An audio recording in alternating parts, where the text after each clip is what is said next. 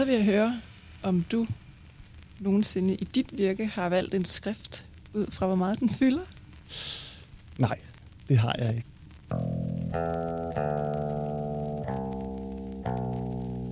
Velkommen til 4. episode af Super Paint.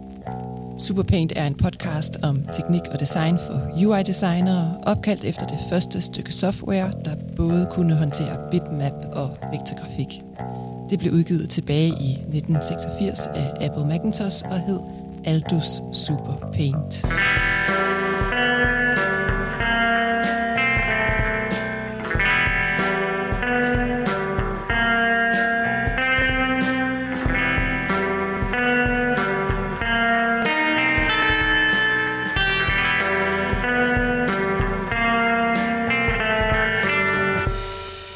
Introen hørte du Elias Stenalt Werner sige, at han aldrig har brugt en skrifts størrelse, altså hvor meget den fylder på en server, som en parameter, når han vælger skrifter.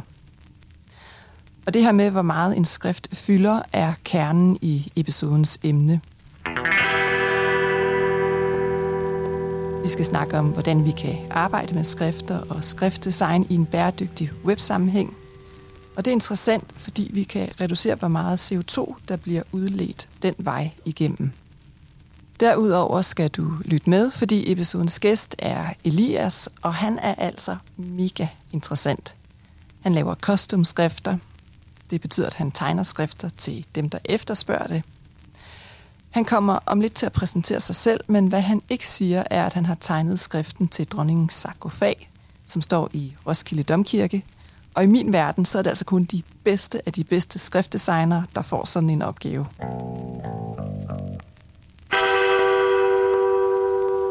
Elias har nogle virkelig gode og overraskende pointer, og masser af erfaring i forhold til skrifter og skriftdesign, som han deler ud af. Vi taler om, hvor mange skrifter og snit man egentlig skal bruge i et layout, hvad vi kan bruge systemfonde til, hvad UI-systemfonde er, og så taler vi om variable fonde, hvordan de er designet og hvilke akser, der er mest nytteværdi i. Denne episode, du lytter til nu, er tredje episode i en række af podcast, jeg har lavet om bæredygtigt webdesign. Hvis du gerne vil have en dybere forklaring af, hvad det er, så vil jeg foreslå at lytte med på anden episode af Superpaint, hvor jeg forklarer, hvad bæredygtigt webdesign er. Kort fortalt handler bæredygtigt webdesign om at skære så mange kilobytes væk i vores design og indhold, vi overhovedet kan. Det gælder behandling af billeder, video, valg af farver, og selvfølgelig også struktur og komprimering af kode, valg af CMS-løsninger osv. Og i dag er vi så kommet til valg af skrifter. De skrifter, vi bruger i vores design, fylder nemlig også noget. Ikke meget, men alligevel. I en bæredygtig websammenhæng gælder det nemlig om at klippe en tå og skære en hæl der, hvor du kan, fordi de få kilobytes, du kan skære væk i dit design, kan sidste ende blive til mange 100.000 kilobytes, som ikke bliver downloadet, fordi et site kan have mange besøgende. I dag skal vi tale om de forskellige teknologier i forhold til skrift, vi kan arbejde med, og hvad de teknologier betyder for vores design og brugeren, der skal modtage vores design. Ja, så velkommen til 4. episode af Superpaint. Mit navn er Marie Christiansen, og jeg er lektor på Københavns Erhvervsakademi, hvor jeg underviser i user interface design på multimediedesigneruddannelsen.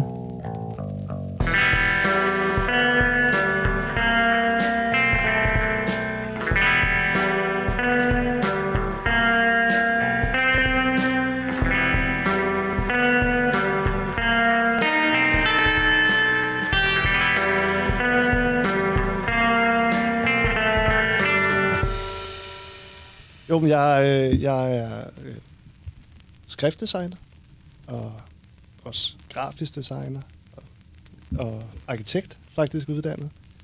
Jeg er uddannet fra Arkitektskolen her i København, og så også fra Det Kongelige Akademi i Haag. Jeg har arbejdet siden 2006, og først på Kontrapunkt nogle år, og så siden selvstændigt, især med at lave skrifter, men også med at lave andet grafisk arbejde en gang imellem, identiteter og så videre. Og så de sidste 12 år har jeg også undervist på designskolen, og ja, underviser selvfølgelig i skriftdesign, men også i grafisk design, branding og strategisk design og så videre, og planlægger.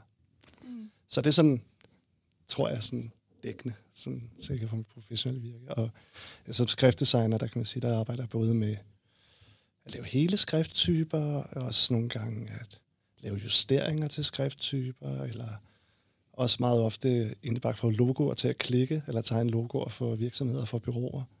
Så man kan sige alt med bogstaver fra de små, der, helt ned fra de sådan mindre opgaver, så op til de store. Mm.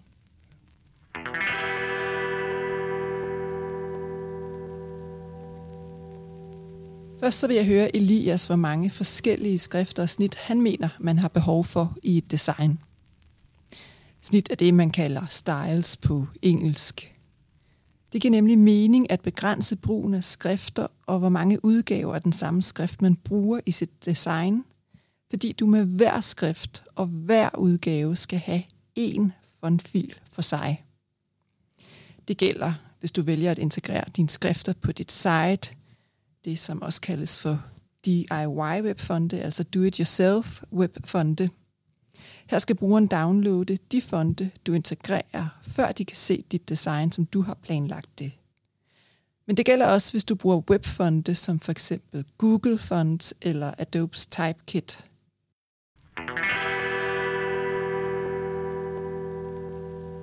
Hvor vil man bruge vanvittigt mange skrifter? Jeg tror, mit svar vil blive sådan en meget fortænkt situation.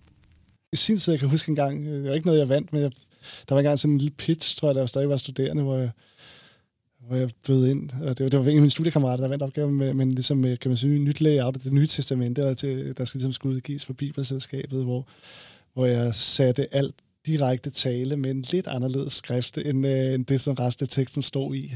Sådan, bare sådan, den stod lidt mere levende. Men det var stadig ikke så vildt mange forskellige skrifter. Det var også ret begrænset. Så der var dit ideelle, det er at bruge to.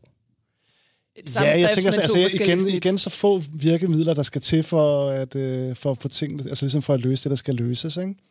Så jeg vil ikke sådan sætte mig fast på det der med, at det skulle være en eller to, men hvis der ikke behøves mere end en vægt, så jeg ligesom kan få det til at fungere godt med det, så vil jeg bruge det.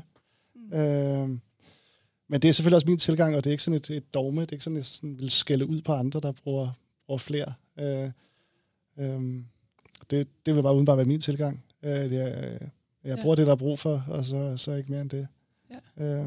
Det synes jeg er mega interessant, især i den her sammenhæng, at fordi du sætter godt design. Altså du ved virkelig, hvad du snakker om, du ved, hvad du laver, så når der er sådan, du vælger kun at have få skrifte, så er det fordi, det giver super god mening, både æstetisk og funktionelt. Ja. Så det synes jeg er mega opløftende. At det er jo bare vejen, man skal gå i den her, hvis man gerne vil være mere bæredygtig med sit fondvalg. Ja, jo, det synes jeg jo. Men også fordi, at altså også, den måde, man bruger skriften på, er jo lige så væsentligt, som hvad for en skrift, man vælger.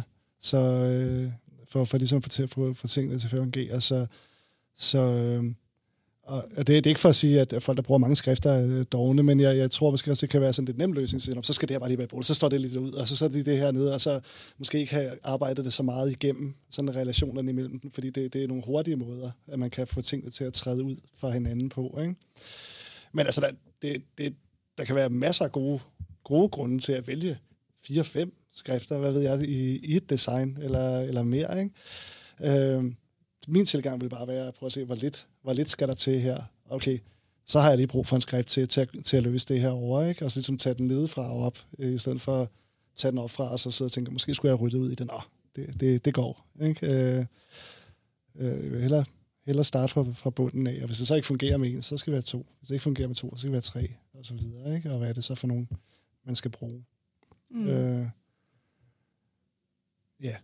Så der er jo dit råd simpelthen at starte med så få, og så se, om man kan få det til at fungere med det, og hvis man ikke kan få det til at fungere, først der tager man en Et ekstra snit ind, altså ikke bare en ekstra skrift, men du ved, et ekstra snit. Ja. Man må gøre, som man vil. Det er sådan, jeg vil gøre det.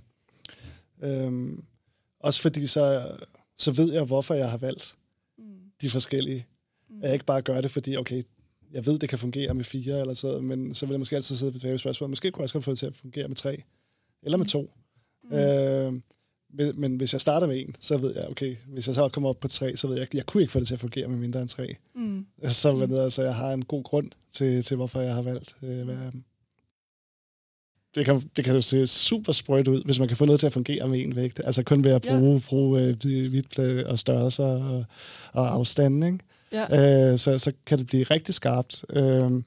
Men det kommer selvfølgelig også an på, hvor mange forskellige opgaver, det skal løses.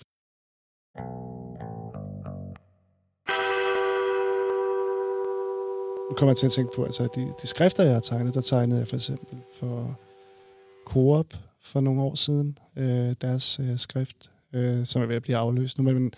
Men der var hele ideen, det var, at Coop er en kæmpe virksomhed, de har mange undervirksomheder, de har alt fra, på det tidspunkt, Fakta, nu hedder det 365, ikke? Der var også Irma var så ikke en del af det, der var Superbrugsen, men de har også bank og forsikring ind i det, så den skrift, den skulle kunne ligesom rumme virksomheden, og den skulle kommunikere alt fra troværdighed i en bank til tilbud. Altså når man har et halvt kilo flæskesteg til 20 kroner eller så dernede, ikke? Så skulle den også kunne sige det, og ligesom virke troværdig i den sammenhæng. Og også indbydende og venlig og alle de her ting. Så der var hele ideen ind. Der fik de 5 forskellige vægte. Og så i de tyndeste vægte, der var der ikke særlig meget kontrast i. Der stod den meget generisk, meget enkelt. Så var der ret meget kontrast, og så blev den så gradvist bygget op. Altså sådan til op i de boldvægte. Der var der meget kontrast i, og der blev skriften meget sådan levende og mere lejende, ikke? Og fik nogle sjove detaljer. Så man ligesom havde det spænd, man kunne arbejde med. Så det var svært at arbejde. Det var svært at gøre med færre vægte end det. Så der havde 5 vægte i alt, som svarer til 5 fondfiler, hvis man skulle bruge det på et website. Ja, det er præcis. Så det, og det var ligesom det klaviatur. De havde så for eksempel ikke nogle kursivskrifter. Det var det, de havde arbejdet med, ikke? Noget, der skal sættes op, eller det er en stor virksomhed, hvor man slet ikke ved alt det materiale, de skal producere. Hvad for nogle situationer er det, man skal tage højde for der? Og der er jo altid den fare, man kan godt ligesom overlevere, man kan også underlevere. Altså for eksempel her, nu har de ikke noget Coop, ikke kursiv. Så kommer der den fare, at så er der bare nogen ude i butikkerne, der måske bare sådan slander skriften i Word, eller sådan noget, der vil gerne vil sætte nogle skilte op og sådan noget, ikke? Det der måske ikke særlig mange ud over skriftdesigner, der bliver sådan kede af at se på en sådan en outsourcet skrift, men der er sådan et kvalitetstab der.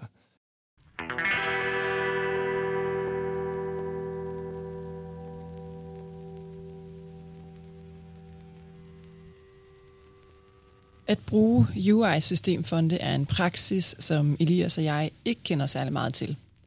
Vi har inden mødet læst en artikel, som fremhæver et par websites, hvor den tilgang bliver brugt. Du kan se link til artiklen i noter til denne episode. Vi kommer ind på det i samtalen, men at bruge UI-systemfonde i sit design betyder, at du bruger de fonde, som det styresystem, der er installeret på din enhed, bruger i sin brugergrænseflade. Og for lige at nævne nogle få styresystemer og deres brug af fonde, så er det SF Pro på Mac OS. Og nu ved jeg ikke, om jeg udtaler det rigtigt, men Sergio UI på Windows. Altså rundt regnet en ny font på hvert styresystem. Det, de fonde dog har til fælles, er, at de er læsevenlige. Brugerne er allerede vant til at læse den skrift, at den bruges på deres enheds styresystems brugergrænseflade. Skriften den føles derfor familiær for brugerne, men den føles sikkert også generisk. Fordelene ved at bruge UI-systemfonde i en bæredygtig sammenhæng er, at de fylder ingenting. Brugeren skal ikke hente nogen fontfil for at se designet, og den kræver ingen HTTP-requests. Altså, der udledes ingen CO2 overhovedet. I næste klip, så snakker Elias og jeg om websitet Booking.com, og hvad vi synes om, at de bruger UI-systemfonde på deres website, altså i deres design.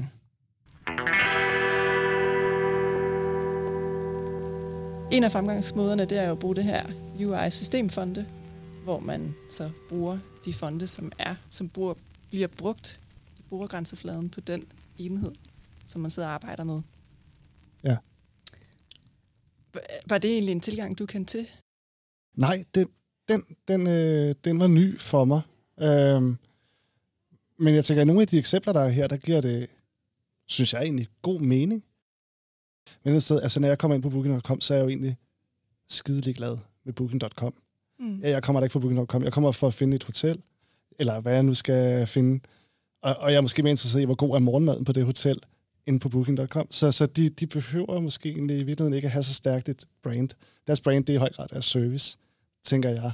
Mm. Hvor de sådan rent grafisk egentlig godt kan træde lidt i baggrunden. Altså jeg er egentlig ligeglad med, for en skrift står det i. Det har slet ikke, tænker jeg. Nu tænker jeg bare mig selv, sådan, hvis jeg går ind på Booking.com.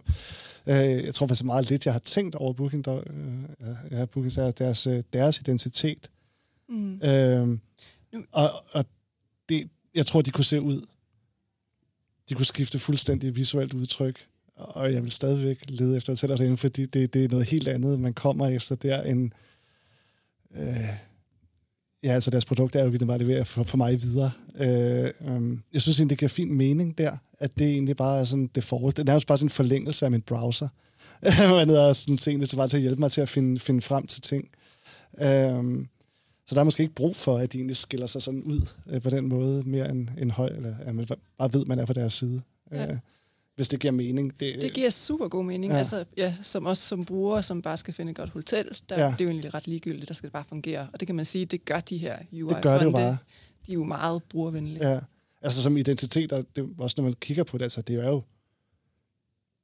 Det er næsten sådan en ikke-identitet, ikke? Altså det er jo, det virker jo virkelig bare som en skabelon, man kommer ind i og sidder og kigger på. Der er ikke noget, der er ikke sådan kælet på den måde for det, vel? Altså, det er meget sådan tørt, eller sådan noget. Nej, i hvert fald ikke lige på Booking.com. Men nu sad jeg, altså, det er ikke så lang tid siden, jeg var ude at rejse, der prøvede jeg da, jeg tror også, der er noget, der hedder TripAdvisor. Ja. Nu har jeg ikke lige siddet og kigget på, hvem deres konkurrenter er, men jeg tænker, de må da have nogle konkurrenter, og skal de ikke...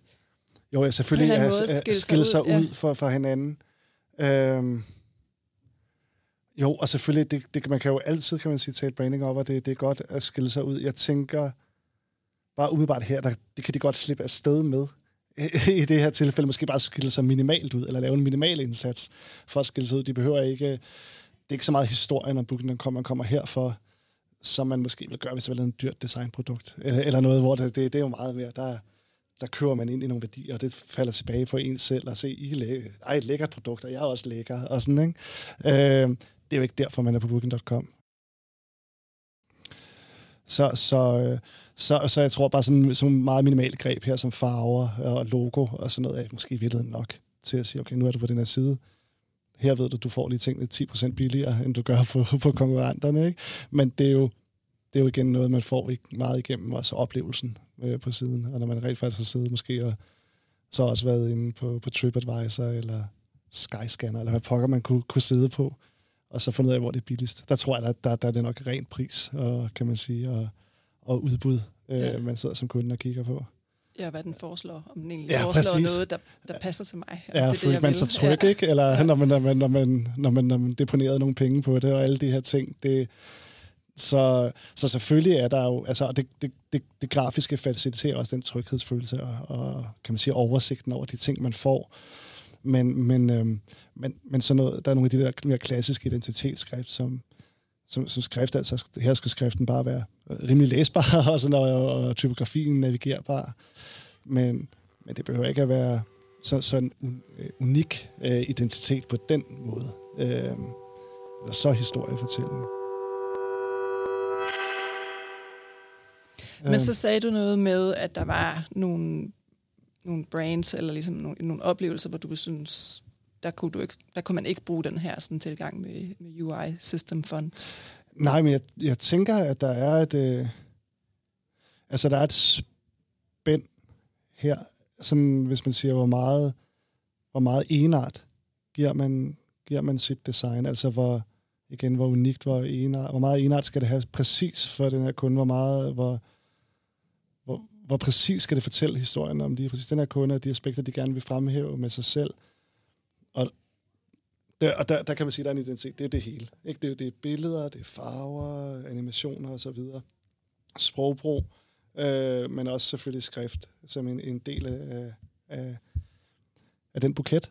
Og der vil sige, der kan man sige, der er et spænd fra altså sådan rent systemfonde, som er måske det mindst identitetsmæssige. Så kan man gå ud og finde en Google-fond, måske, eller lignende, altså eller en open source font, bruge den. Det, altså, du kan gå ud og købe en retail font på licens, måske. Helt over til, at du kan få lavet din helt egen skrifttype, som kun er din, som der ikke er andre, der har. Og så der er ligesom sådan en identitetsslider der, alt efter hvor unikt det er. Hvor kan man sige, jo, du kan godt gå ud og finde en webfont, eller du kan også købe en i licens, men det er jo stadigvæk en stangvare, der ikke er designet præcis til dig. Så jeg ved ikke engang, hvis man skulle sammenligne det med noget tøj, så altså, stangvaren vil måske være webfonten, det, og alt efter, hvorfor et foundry man måske kørte licens fra. Det kan måske være alt. Det ligger et eller andet sted mellem H&M, og jeg ved ikke, et eller andet mere eksklusivt brand, sådan rent skriftmæssigt. Man kunne forestille sig et fuldstændig identitetsløst stykke tøj. Det her, det skal bare... Det skal ikke fortælle nogen historier. Det skal bare fungere. Det skal bare dække din kønsdel til og beskytte dig mod solen, eller et eller andet i den stil, ikke? Eller du skal bare se påklædt ud. Fordi det er slet ikke det, der er det væsentlige her. Her er det bare at få skrevet nogle ord med skriften. Du har ikke behov for at fortælle nogen historie gennem skrift. Eller skille dig ud ved brugen af den. Det er i hvert fald helt klart signalet her. Så altså, det er jo ikke, fordi det er jo ikke dårlige skrifter af den grund. Det er bare, men man har tydeligvis bare ikke et ønske om, eller det er i hvert fald noget, man har fravalgt, at ville fortælle en særlig historie om sig selv. Andet end måske det her med, at prøv at høre her, hvorfor en skrift vi bruger, det er fuldstændig uvæsentligt. Det er indholdet herinde, du er kommet efter, eller sådan. Ikke? Altså, det kan selvfølgelig også ligge en historie i, ikke? Ja. Det næste, jeg snakker med Elias om, er systemfonde. Og vi kommer ind på det i samtalen, men for ikke at forveksle det med UI-systemfonde, som vi lige har snakket om, så er systemfonde de fonde, der ligesom UI-systemfonde allerede er downloadet på vores enheder. Det vil sige, at de fylder ingenting. Der udledes ikke nogen CO2 ved at bruge dem. Det kaldes også for web-safe-fonde. I dag er der ingen fonde, som er downloadet på alle enheder, som det var tilfældet for bare nogle år siden. Det var godt nok ikke så mange, vi kunne vælge imellem, men det var fonde som for eksempel Arial, Times New Roman, Verdana og Comic Sans, mener jeg også var en websafe-fond. Dit fondvalg vil derfor blive fremvist forskelligt, og man opererer derfor mere i genre, i stedet for ligesom at kunne vælge en af de her meget få specifikke skrifter.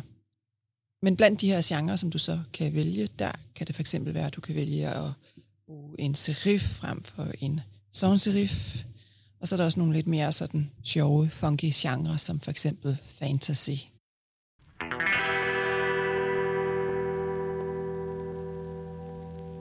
En skrift står meget, meget sjældent alene. Den indgår jo altid i et samspil med andre, og vi talte lidt tidligere om, der talte vi også om bare, hvordan skriften er brugt. Så man kan ikke adskille, hvordan skriften bliver brugt, altså simpelthen, hvordan den bliver typograferet, bliver den brugt stort eller lille, bruger den bliver tæt eller langt, altså alle de her ting, og så hele det samspil, den har med andre ting. Så for eksempel, altså Charlottenborg Kunsthal, de bruger jo Times New Roman, men det er nogen, det er Wrong, der har lavet den identitet, men det her, der er stadig super meget identitet, fordi den måde, den bliver brugt på, sammen med billeder og sådan noget, har stadigvæk en meget tydelig identitet i sig. Så det, man behøver ikke nødvendigvis at have tegnet en... Ved du, hvorfor de har brugt Times New Roman? Nej, jeg kender ikke historien. Men man kan måske... Det ved jeg ikke. Altså, jeg skal passe på, at jeg ikke læser for mange... Fordi det er jo nærmest en systemfond. Det er jo en systemfond, og man kan måske se det som sådan et... et blankt lærred, et eller andet, eller som man kan læse. Det første, der kommer i Word, det er bare sådan, så meget godt. Jamen præcis, ikke? Og det er jo også det der, jeg synes også med urette, der går jo også nogle gange blandt nogle folk, altså så lærer de nærmest, at de skal hade Times New Roman, eller hade Calibri, men det er jo godt tegnede skrifttyper. Mm. Men det er simpelthen bare fordi, når noget er det default. Men vi har set det meget. Vi har set det meget, ja. Ikke? Så vi er trætte af det, eller det er default, at det virker som det dovne valg at tage det. Fordi det er default-valg. Men det er jo ikke skrifternes skyld. Det er jo, fordi de simpelthen bare er så udbredt. Ikke? Mm. Parallel sag, nu kommer jeg til at tænke over den. Der var jo for nogle år siden, hvor IKEA skiftede fra Futura til Verdana. Eller jeg tror, det hedder Verdana Gate. Blev det kaldt, altså, fordi det skabte sådan en ramaskrig, tror jeg. Og Futura har sådan meget klart sådan billede i hovedet af, det er sådan en geometrisk sådan serif. Ja, det er og det. Verdana er sådan bredere, lidt mere... ja, måske her. Lidt mere... Der, ja. Det er også en sådan serif. Ja. Jeg er lidt mere sådan varm i det. Ja, men også har sådan nogle lidt tekniske detaljer. Man har sådan en lille smule, måske lidt mere varme, lidt personlighed i nogle af sine træk. Ja. Men det skabte et rammeskrig i designkredse. Mm. Men jeg ved ikke, jeg synes jo egentlig, altså på mange måder, så er IKEA jo også sådan lidt default. Altså hvis der er nogen, der gerne vil læse ind, at jeg ved selvfølgelig ikke, hvordan opfattelsen af IKEA er i Skandinavien modsat resten af verden, om resten af verden siger man, det er skandinavisk design, når vi skriver ud. Altså det ligesom har sådan en højere status, hvor folk, det er sjovt, det var sådan en statustab, det gik over til Verdana. Min opfattelse af IKEA. Der synes jeg, der giver det super god mening at vælge Verdana. Ikke? Sådan, Jo, det er svensk hygge. Men også det er sådan lidt, det forhold til, den gør det selv, ikke? Altså, det er næsten, det ligger på de computer. Fordi det er også en systemfond. Ja, præcis, ikke? Altså, sådan, lad os levere noget, der er billigt og godt, og det fungerer. Gud, ja. Sådan, vi behøver ikke at være mere fancy end det. Så jeg synes egentlig ikke, det var... Og så var det selvfølgelig også meget billigere for... Det skal siges, dengang de tog det skift, der var der jo ikke rigtig sådan webfont-formater. Mm. Så der blev man, altså der havde man jo det, der var, så når man lavede en identitet, så skulle man så vælge nogle skrifter, der mindede om på web. Så deres argument var dels dengang, at de ville også samkøre tryk og web, altså så det havde et mere ensartet udtryk begge steder, og så blev man nærmest nødt til at vælge noget, der så fungerede. Ja, så det er web, der dikterer. Ja, så det er på det tidspunkt. Så det var før vi havde webfonder, hvor man kan sige, hvor man ikke længere behøvede at støtte sig til, hvad der var websafe, for ligesom at have et ensrettet udtryk. Mm. Men det gjorde de så, at de sagde, okay, det skal være det samme udtryk, og eftersom vi ligesom har de her begrænsninger på web, så er det det, der kører ned. Mm. Men der var selvfølgelig også et kæmpestort, økonomisk incitament i, at de kunne tage Verdana gratis. Den er gratis, ja. De betalte licenser for Futura, ikke? Men det er også meget interessant, at på det tidspunkt, så kunne man tage sådan en fond som Verdana, og så den var websafe, eller en systemfond, det vil sige, at den faktisk var downloadet per default på alle vores enheder. Ja. Fordi sådan er det faktisk ikke rigtig længere. Der er ikke længere nogen fonde, der er på alle enheder. Nej. Fordi der er nogle enheder, de har kun 4 fonde, og det er så en af dem, eller 2 af dem er deres UI-fond, systemfonde. Ja. Så det, man gør i dag, det er, at man altså ligesom... Nu kigger vi på sådan et slide, hvor der står, så kan man ligesom vælge serif, man kan vælge sans serif, man kan vælge monospace, man kan vælge cursive, og så kan man vælge fantasy. Og det ser så forskelligt ud, alt afhængig af hvilken enhed. Jeg kan godt lide fantasy, hvad det er. Ja, du vælger, jeg skal have det i fantasy. Den har vi simpelthen brug for. Så kommer der en fantasy på en iPhone, og en anden fantasy-skrift. Så alt det, som har et system, så kan man sige, så det er mere sådan genre-definerende, end specifikt på skrifttyperne. Altså, hvad giver det af udfordringer, hvis man vælger det som tilgang? Nu vælger vi de her systemfonde, og så må vi simpelthen bare definere serif, eller sådan. Det er jo igen også, hvad den, altså, som vi talte om tidligere, det er, ikke? Altså, hvis, er man egentlig glad med at have et helt bestemt udtryk, Eller egentlig, kan man sige, nu vil vi bare skrive noget, og det skal bare sådan være derhen af, sådan over det hele, men så er det jo ikke et problem. Det giver selvfølgelig en udfordring, hvis man har en meget stærkt brand, at man vil kommunikere, så er det nok ikke tilgangen det her, at vælge at tage de fonde, så bliver man jo nødt til, så falder det jo fra hinanden, at man ikke oplever brandet ens, alt efter hvor man logger ind fra, kan man sige, ikke? Eller hvor man kigger på det fra. Så igen, det må ligge lidt i, hvor stort behov har man for at have en ensartet kommunikation, eller er det noget, man er sådan lidt mere afslappet omkring? Mm. Og det er jo egentlig også meget sket i forhold til IKEA. Det var vigtigt for dem, så vigtigt, at de valgte en Verdana. Sandsynligvis var derfor, vi ved ikke. Men ja. Og den mister man i hvert fald her. Den mister man her, ja. Men der ligger jo stadigvæk også et statement og en kommunikation i det. Man kan jo ikke kommunikere, vel, og alt det der. Så der kan jo være masser af gode overvejelser bag ved at vælge en systemfond. Som at man, netop skal være hurtigt. Der skal ikke være noget, der skal downloades. Der skal ikke være noget, der skal downloades. Ja. Vi bruger det, der allerede er derude, og genbruger det. Men ville det så ikke være federe at bruge de her UI-systemfonds? Jo, det tænker jeg. Hvis man endelig går den vej, så giver fantasy. Det mere... Ja, og så hvis man endelig går den vej, så giver det mere mening at gå helt ned og så bare bruge de systemfonds, ikke? Som ligesom siger, okay, det er simpelthen det, vi gør. For de kan læses. Ja. Man ved ikke helt, hvad man får. Det kan man nok godt regne lidt ud, finde ud af, hvad fonde, der bliver brugt, og så sidder. Men så skal man jo også sidde og teste på alle de her forskellige enheder.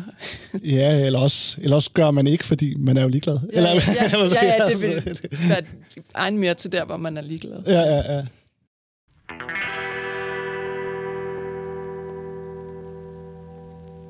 Indtil nu så har vi snakket om tilgange, hvor skriftvalget i stor udstrækning er ude af designerens hænder.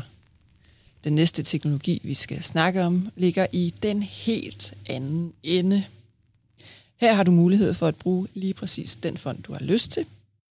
Og teknologien, den giver også mulighed for at bruge lige så mange snit af den enkelte font, du vil, uden at det fylder specielt meget mere end 2 normale fontfiler.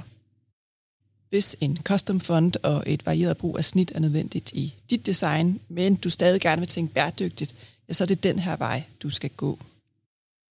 I næste lydklip, der snakker vi om variable fonte.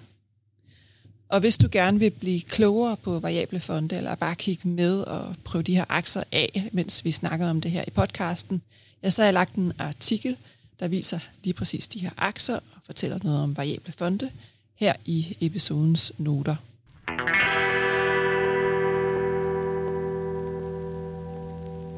Og så er det jo faktisk meget interessant, det vi skal snakke om nu med variable fonte, fordi de åbner virkelig op for muligheden for at bruge mange forskellige snit, altså for eksempel mange forskellige weights. Hvad kalder man det på dansk? Vægte? Ja, vægte. Ja. Så meget fed, mellemfed, helt vildt tynd, og så og alt det der midt imellem. Ja. Med et skridt imellem, ikke? Ja. Altså det har faktisk, altså variable fonte, altså kan man sige, deres forgængere hedder multiple master. Skrifter. Og det var faktisk det Microsoft, eller... Jeg mener, det var Adobe, der... Men er det dem, der hedder MM et eller andet? MM-fonde, ja. Og det kom faktisk helt tilbage i omkring 90. Jeg kan ikke huske, om det er 89 eller 91, eller sådan noget, hvor de smed det format ud på banen, også til brugerne. Så der var en overgang, for eksempel i InDesign, hvor man kunne bruge multiple master-fonde, som egentlig gør meget det samme. Som, altså, det er ideen om, man tegner nogle yderpunkter i en skrift, og så kan man så interpolere mellem dem. Der så var hele ideen så, at brugeren derude, dem der sad og satte en bog op, de kunne lige sidde og tilpasse skriften, sådan så den lige havde, måske var lidt bredere, eller var lidt smallere, alt efter for nogle behov, var lidt lettere, var lidt, alt efter for nogle behov, de havde. Ikke? Mm.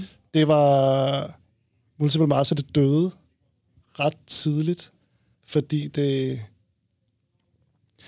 var svært at bruge.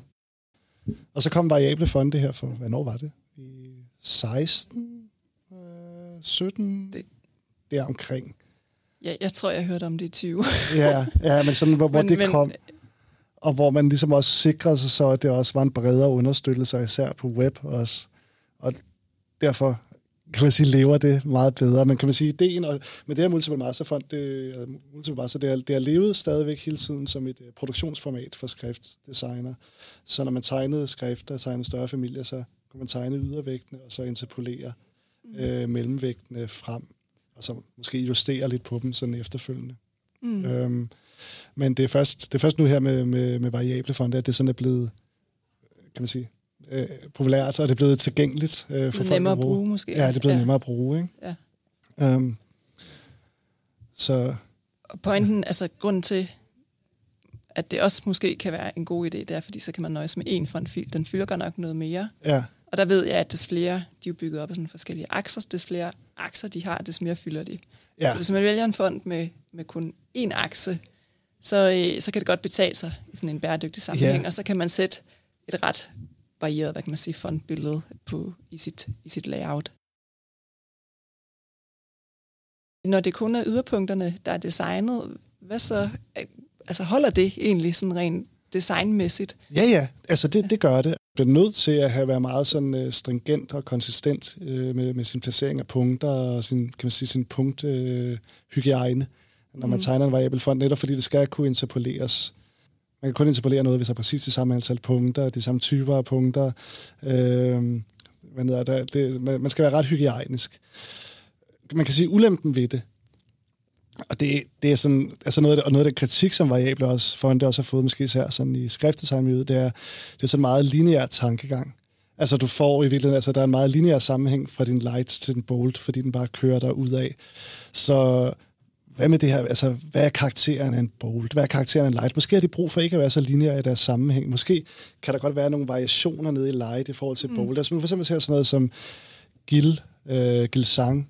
Hvis man begynder at gå de forskellige vægte igennem, så er der alle mulige mærkelige variationer, og sådan nogle helt, der er masser af idiosynkrasier fra vægt til vægt. Hvis man kigger på alle de skrifter, den er ligesom, eller udgaver, den er tegnet i snit, så hvis man kigger på en medium, en bold, en heavy, en black, jeg ved ikke, hvad de hedder, men så er der, mange forskellige. Så er der nogle vægter, så er der sådan, okay, så G, det er tegnet helt anderledes i den ene vægt, altså helt anderledes fra nogle af de andre vægter, så kommer den måske igen i en anden vægt til samme design længere op og sådan noget, ikke?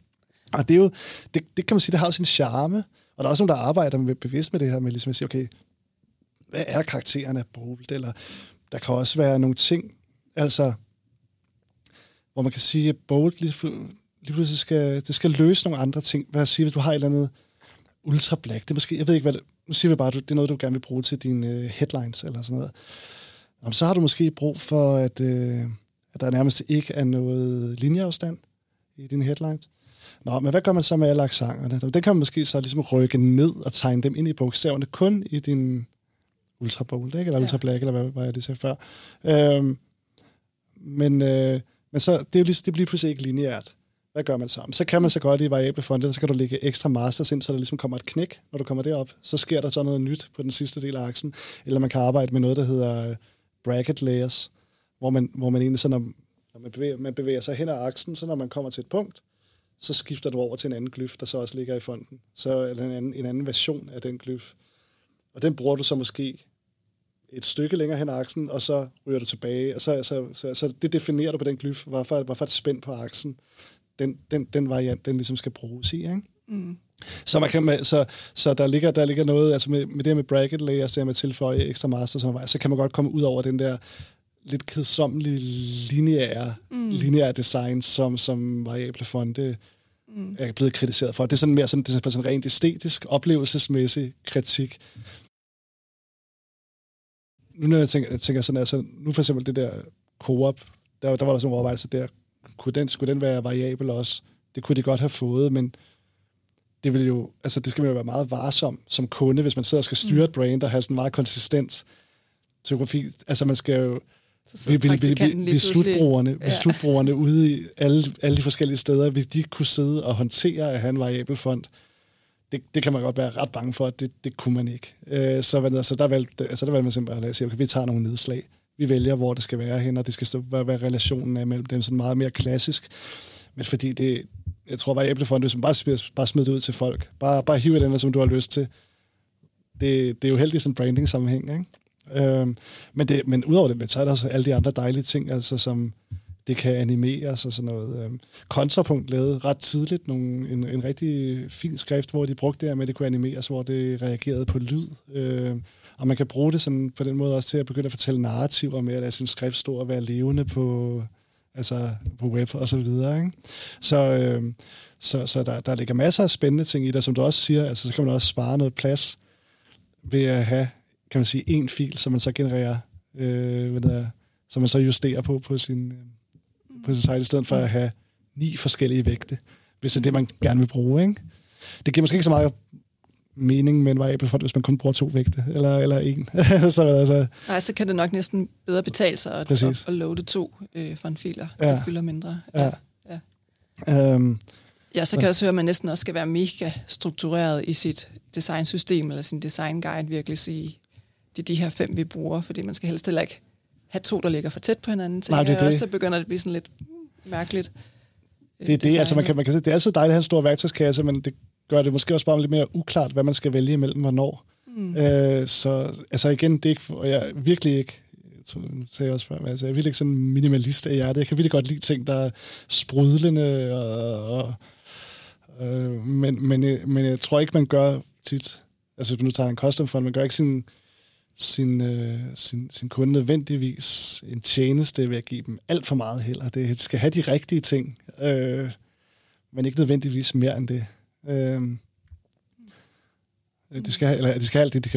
De har brug for, men heller ikke så mere end det. Og det skal være meget tydeligt, hvornår de skal bruge hvad i det. Ja. Hvis du skulle vælge mellem de her akser, som er, nu ved jeg godt, der er uendelige muligheder for akser, man kan, men der er også alligevel nogen mere sådan common. Hvis du skulle vælge en, som du måtte bruge i dit design, hvilken en skulle det så være? Det vil jo virkelig også komme ind på opgaven. Altså, der er en masse forskellige akser, man kan lægge ind, og man kan også arbejde meget kreativt med det. Altså, man kunne for eksempel sige, at man har en skrift, der går fra serif til sans-serif, eller et eller andet, ikke? Have en akse, der laver sådan nogle ting, eller... det mest gængse, det ville jo selvfølgelig nok være sådan noget som vægt. Igen svare så vagt, at jeg vil sige, hvorfor en af mine yndlingsakse? Jeg har ikke sådan en yndlingsakse. Det vil komme fuldstændig an på, hvad jeg ligesom skulle løse med det. Hvis du skulle vælge en, og du kun må designe med den resten af dit liv. Nej, det tror jeg ikke. Altså, så tror jeg heller, at jeg ville lave noget, der var meget mere gakket. Noget, der var en vildt sjov gak-akse. Fordi det ville stadig være sjov at arbejde med. Altså, det er jo fedt, og det giver masser af muligheder, men det er så begrænset, hvor sjovt det bliver ved at sidde og hive frem og tilbage med en black og en light, ikke? Altså sådan i al uendelighed. Dem, som jeg tænker på, som jeg vil bruge, det var width eller optik, size. Ja.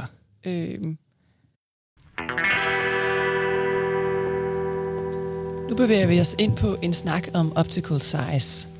Optical size er en akse, der tager hensyn til skriftens størrelse. Det har sin oprindelse helt tilbage til den gammeldags trykpresse, hvor man satte skrift via blytyper.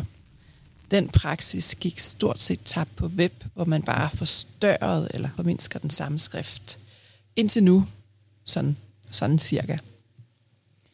Når en skrift har varianter, der tager hensyn til den optiske størrelse, så betyder det, at skriften i små størrelser formindsker detaljerne, bliver tykkere og bredere og får former og proportioner, der er nemmere at læse, når skriften er sat i små størrelser.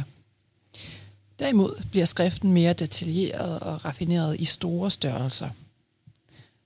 På web har det været almindeligt at formindske og forstørre den samme skrift, det vil sige de raffinerede detaljer i en skrift, mudret og designet, når den blev sat altså for lille i meget små størrelser, og omvendt en variant, der er designet til at blive sat i små størrelser, vil virke tung og klodset, hvis den bliver sådan forstørret eller for meget skaleret helt op.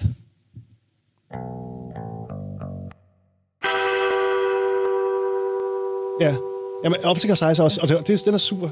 Den er super, altså width, den er rigtig god, og jeg måske endda en kombination af de to.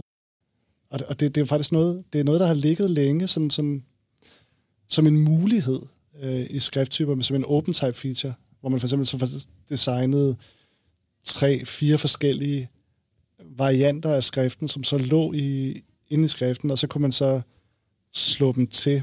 Problemet var bare, at de var ikke sådan, den feature var ikke sådan automatisk understøttet særlig mange. Så der lå for eksempel en kunne sætte i sig meget lille skrift? Jamen, der lå måske en, der hed tekst, og en, der hed caption, og en, der hed headline. Og så kunne du så, og så var ideen så med den feature, der så lå i, at du sådan, at den egentlig bare kunne måle, hvilken skriftstørrelse du brugte, så var der så defineret, når vi kommer op over størrelse, det ved jeg ikke, 24, så går jeg op i headline, og ned i tekst, det er måske mellem altså 24 og 8, eller hvad ved jeg, altså caption, det Så det her med optical size, det har faktisk hele tiden eksisteret, også på web?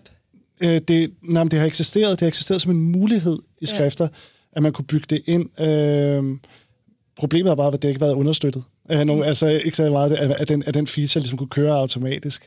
Ja. Så det har været tænkt ind i OpenType-formatet længe, at det var, okay, lad os få det tilbage fra blytyperne, men det har ikke rigtig blevet understøttet. Men det, på en måde, så det giver også bare endnu bedre mening nu med variable fonde at bruge det der, fordi man har dels en mere glidende overgang, så man måske kun har 3 eller 4 forskellige. Man kan der er også, hvad ved jeg, 900 forskellige, hvad det er, mellemtrin, du lige pludselig kan tage, ikke? På den akse. Så man fuldstændig kan tilpasse den størrelse, man sidder i og kigger på. Og, og så samtidig også, at i den, hvis du skulle have en fond, hvor der så også var, så ligger der jo lige pludselig altså 4 fonde bagt ind i den, så den fylder jo også mere, hvis vi lige kommer tilbage til det der med dataen, ikke? Så, ja, altså den gamle måde. Ja, så med OpenType-måden at gøre det på, hvor med en variabel fond, der kan du nøjes bare med de 2 vægte, og så bare interpolere dem frem, ikke? Mm. Ja, fordi jeg er egentlig ret nysgerrig på, hvorfor arbejdede man ikke på og sådan ligesom at få implementeret, så det her rent faktisk var muligt? Hvorfor blev det ikke et hit? For jeg tænker jo... Jamen, det undrer også mig, ja. Men det er... Det er også noget, det man sidder som, altså sådan, som skriftdesigner siger, og det er også noget, der er også vigtigt, det der med at vide, hvad er understøttet hvor. Mm. Altså, hvad er det kunden efterspørger? Hvad vil de... Ja, kunden efterspørger det nok ikke, for de er ikke klar over, at det er vigtigt. Nej, men hvis de nu gjorde... Eller hvad vil ligesom løse for dem? Ja. Men hvad for nogle... Hvad arbejder man så også i? Og så... Det er meget forskelligt, kan man sige, browser til browser, der Illustrator til InDesign til Office. Hvad for nogle muligheder, som man sagtens kan bygge ind i skrifterne, men de måske kun... De tillader kun, der bliver kørt brug af noget af det, som der egentlig kan bygges ind i en skrift. Jeg ved ikke, hvorfor Optical Science vil tro, at det undrer mig også, at det ikke var mere understøttet sådan tidligere, men altså, du skulle sidde manuelt stadig ude i frontmenuen, så skifte mellem de forskellige vægte, hvis du vil bruge det i dit design. Mm. Men det kan man sige, det er man jo sådan lidt ud over her, at der kan man faktisk bare lægge det ind med variable fonde. Så det er, også, det er faktisk en rigtig fed akse, altså sådan rent kvalitetsmæssigt, at, men igen også, er det noget, folk bekymrer sig om? Eller er de okay med, at skriften står lidt ly, eller den står klumper lidt sammen nede i små størrelser, og måske ser lidt grov ud op i store størrelser, ikke? Jamen, jeg tror, det er igen lidt ligesom den der true italic, eller auto italic, fake italic, at det er sådan lidt... Det ved brugerne ikke, at de har behov for, men vi kan lige pludselig sætte noget, som... Det altså, er rigtigt. Have meget mindre skrifter jo, fordi at man lige pludselig har en skrift, der kan læses, når den bliver sat så småt. Det vil jeg altså ikke kunne. Ja. Det er sandt, og det er også... det skal jeg... Altså, tro mig, det der med at arbejde med skriftdesign også, det er jo også meget... ligesom bare tro på, at det virker også, for det er lidt mere sådan... ikke bevidste niveau, det man arbejder med, og det er jeg helt enig med dig i. Ikke? Så jo, du kan helt sikkert lave et kvalitetsløft her, men det er selvfølgelig som, altså med for eksempel med optical size eller sådan, så er det måske noget, man skal få skriften til at gøre af sig selv, uden at folk, uden at brugerne, eller hvad det er, kan man sige, designerne skal gøre vildt meget andet. Det kan godt være måske designerne, ikke? Men det er jo... Men så håber jeg, at der er nogle designer, der siger, okay, vi vil det gerne faktisk have den optimeret også på optical sizes, og så er det så skriften til dem, ikke? Det sidste spørgsmål, jeg lige vil have svar på, det er det her med variable fonde. De kommer ofte i 2 filer, hvor den ene er italics, og den anden er så en regular. Ja. Altså, der kan man jo også spare nogle kilobytes ved at skære den her italics fra. Ja. Er det noget, du vil...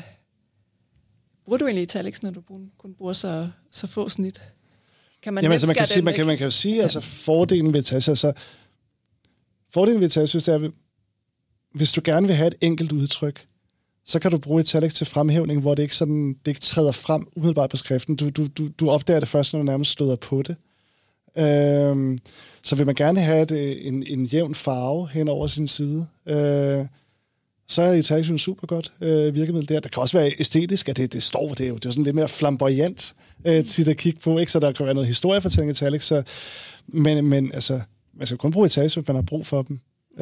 Og hvis man hellere vil bruge noget bold til fremhævning, eller hvad ved jeg, eller så er det jo det, man bruger, ikke? Altså det, igen, jeg vil også sige, det kommer jo virkelig an på hvad det er, man vil med sit design. Har man brug for italiensk eller ej? Der er situationer, hvor man helt klart har brug for italiensk, og der er situationer, hvor man ikke har brug for dem.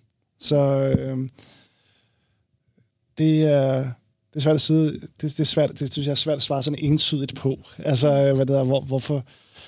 Der kunne være så mange andre ting, man kunne sige. Ikke? Du kunne lige så godt også fravælge bold, og så kun bruge en regular italic. Hvis det er ligesom det, altså det hvad er det for en totalitet, man designer i den sidste ende? Så ja. Men jo, altså... Jeg vil ikke sige bare smid italics ud. Det får du ikke til at sige. Nej. Behold den, ja.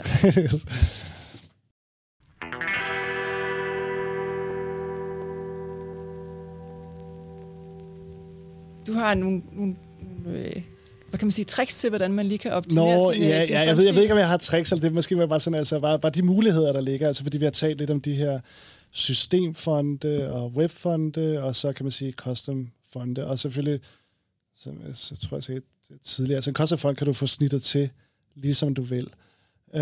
Men faktisk også med webfonde, det kommer så lidt an på, selvfølgelig, hvad for en licens man har til en webfond, det er en open source, hvor man bare må gøre, hvad man vil, eller er der nogle begrænsninger? Så skal man jo lige passe på. Man vil selvfølgelig ikke sidde og ændre noget, man ikke må ændre i, men man kan godt... hvis man har en webfond, for eksempel, hvor der er vildt stort karaktersæt, så kan man godt sidde og... Der er blandt andet sådan et terminalværktøj, der hedder FontTools, som man kan hente ned, det kører sig sammen med Python, hvor man så kan åbne sine fonte som XML-filer. Faktisk så sidder jeg og ser dem der, og så kan man så faktisk sådan, bare som tekst sidde og slette glyfer, og så eksportere dem tilbage som webfond. Det er sådan mindre, så man kun bruger, har de glyfer, man vil bruge i det. Så kan simpelthen alle dem, der tilhører et eller andet fremmed sprog, som man en site ikke bliver vist i, dem kan man simpelthen rense ud. Ja, det kan man rense ud i, ikke? Eller man kan selvfølgelig også spørge skriftdesignere og sådan noget, om de vil sidde ret. Altså, det kan man kan også gøre det andre steder, men der er i hvert fald muligheder for at reducere størrelsen af en webfont, hvis man vil gøre den mindre. Og så er der også nogle andre muligheder, som for eksempel, at man kan specificere for eksempel kun, at hentingen kun er... så man for eksempel ikke henter vildt store størrelser, fordi der er skærmopløsningen så god, så det der betyder hentingen ikke så meget. Hvad er henting? Jamen, henting er i skrifterne der ligger bukserne, de ligger jo defineret som vektorer, men når de kommer op på skærm eller kommer ud på print, så bliver de jo omsat til enten pixels eller dots. Så det er simpelthen hvordan hentingen er egentlig sådan et program, der ligger i skriften, der siger hvordan din skærm eller sådan noget, eller hvordan skal vektorerne omsættes til pixels eller dots i et givent pixelgrid. Så hvordan skal de fortolkes i det, sådan, så skriften står så godt som muligt. Så man kan se det, så det den ene gør det, at det forvrider sådan lidt vektorerne i forskellige størrelser, sådan, så det passer bedre til pixelgriddet, og sådan, så det står tydeligere og skarpere der. Men det er jo ret nødvendigt nede i små størrelser på skærmen, så at hentingen er god der. Hvor i store størrelser, der har det ikke den store betydning. Så der kan man sige, okay, men jeg kommer ikke til at bruge skriftstørrelse under størrelse 8. Jeg behøver ikke have nogen hentinginformation under størrelse 8, og overstørrelse, det ved jeg ikke, hvor man skærer den, hvor man vil, ikke? Overstørrelse 30, der er det også fuldstændig ligegyldigt. Så kan man ligesom tage noget hentinginformation ud af skriften der, og så spare noget data der. Eller også køning. Altså køning, det er jo så det her individuelle spacering mellem bogstaver. Ja. Og hvis man har nogle meget små køningpar, sådan noget, som hvis det kun er 5 punkt, det ved jeg ikke, hvor langt man vil køre op, men altså sådan små køningpar, sådan noget, der ligger i skriften, så kan man også rydde dem ud. Det er der nok ikke så mange, der vil se. Altså så man går selvfølgelig lidt på kompromis med noget kvalitet nogle steder, men det er jo så, det må man jo så, kan man sige... Hvis man har lavet designet, og man kan se, at det bliver simpelthen ikke brugt i det design, så giver det jo meget god mening at gå ud og rydde op. Præcis. Altså, hvis man siger, at den her skriften bliver aldrig nogensinde brugt under skriftstørrelse 12. Det behøver altså alt det hentinginformation, der ligger ned efter der. Bare ud med det, ikke? Så man kan gå ind og rydde op i sine fontfiler og igen prøve at snitte dem til. Men det vil jeg sige, det skal man skal lige læse sine licenser først for at se, hvor man må ændre i webfonten. Men det er i hvert fald en mulighed også. Og hvor lang tid bruger man på det? Og hvor mange kilobyte sparer man, cirka? Åh, gud, ej, det kan jeg ikke det kan så det kommer jo også ikke hinanden på. Altså, det lyder som lidt arbejde alligevel, måske en halv time til en time, og man sparer... Ja, men det er jo også kun sagt til dem, der ligger, hvor det lige ligger på sinde af sparedata, så jeg tænker, så kan man godt gå ind og være hyggelig. Jo, det er ekstremt bæredygtig website. Ja, så vil man gerne gøre det. Ja. Og hvis en site bliver downloadet mange gange, så bliver det også lige pludselig til rigtig mange kilobytes. Men hvis igen... man kan også gå ind og se de webfonts, man vælger, om de ligger som nogle subsets.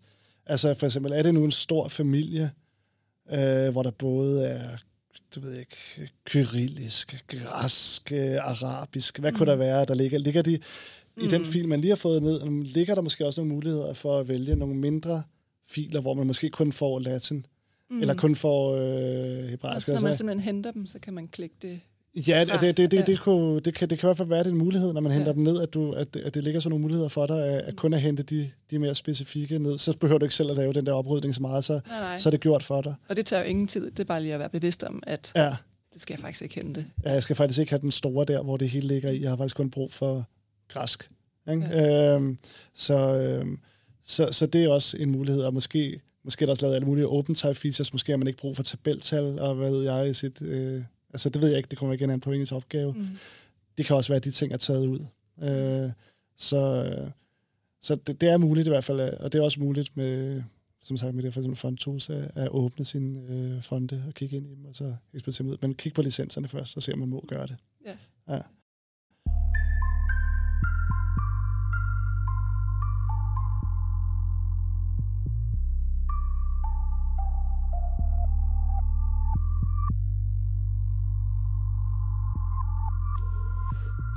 Og for lige at få nogle tal på bordet her til sidst, så har jeg undersøgt, hvor meget de forskellige teknologier de fylder. Og der er ingen tvivl om, at WOFF2-filformatet det er det format, der fylder mindst, efterfulgt af WOFF-formatet. Så når du kan, så vælg en WOFF2-fil eller konverter din fontfil til en WOFF2 via en fontconverter, som f.eks. FontSquirrel.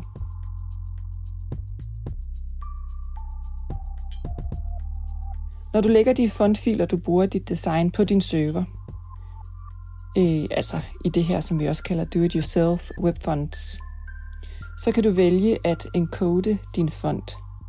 Det betyder helt basis, at du konverterer din font til kode, som du kan sætte ind i dit style sheet. Jeg har lagt en artikel i noter til den her episode, hvor du kan læse mere om det. Det her med at encode din font, altså lægge den i koden, det vil selvfølgelig gøre din kode længere, så din kode vil fylde nogle kilobytes ekstra. Men det, der er det smarte, det er, at det reducerer antallet af HTTP-requests, der er nødvendigt for at loade den font, du skal bruge til det site, du arbejder på. Og det her med HTTP-request, des flere det er, des mere CO2 bliver der udledt. Og jeg ved ikke, hvor meget CO2 du sparer på den her måde, men hvis du vælger at bruge, som sagt, en do-it-yourself webfont, så kan du altså overveje at integrere den direkte som kode i dit stylesheet. Og så lige for at understrege det igen, så er systemfonte og UI-systemfonte det mest bæredygtige valg. Ingen CO2 bliver udledt, når du bruger dem. Så vælg dem, hvis du kan det i den kontekst, du designer i.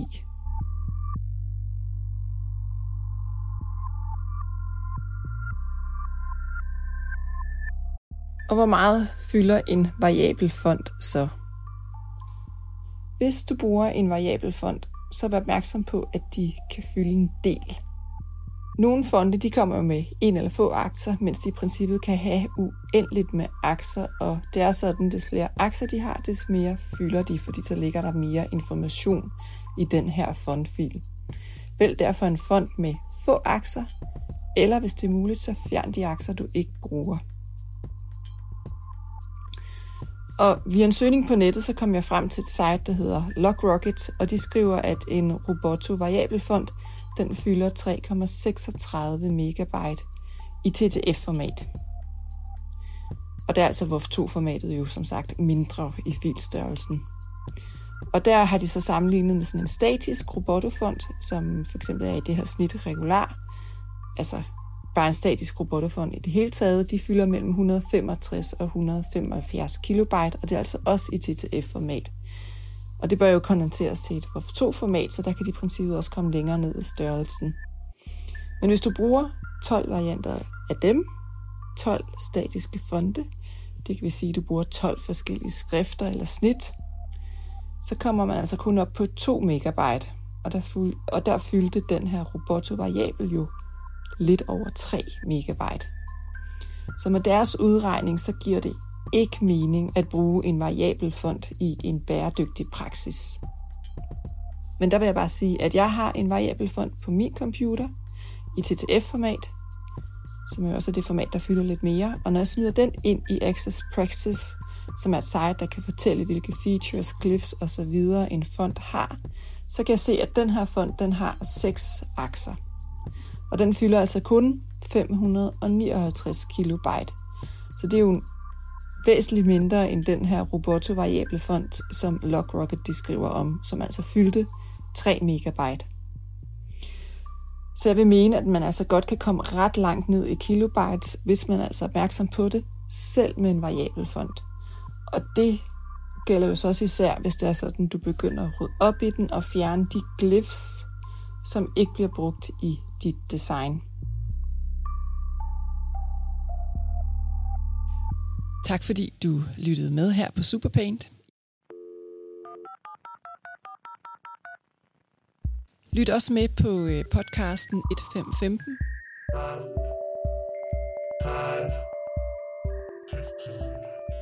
Der i de næste episoder har taget Generative AI under lupen og undersøger, hvad det betyder for multimediedesignere. Tak fordi du lyttede med her på Superpaint. I næste episode så snakker vi om de virksomheder, som har taget den bæredygtige praksis til sig i en websammenhæng. Er du projektleder, designer eller lignende, der har arbejdet på at designe et website ind i en mere bæredygtig praksis, så hører jeg gerne fra dig. Skriv til mig på min mail madc@kea.dk.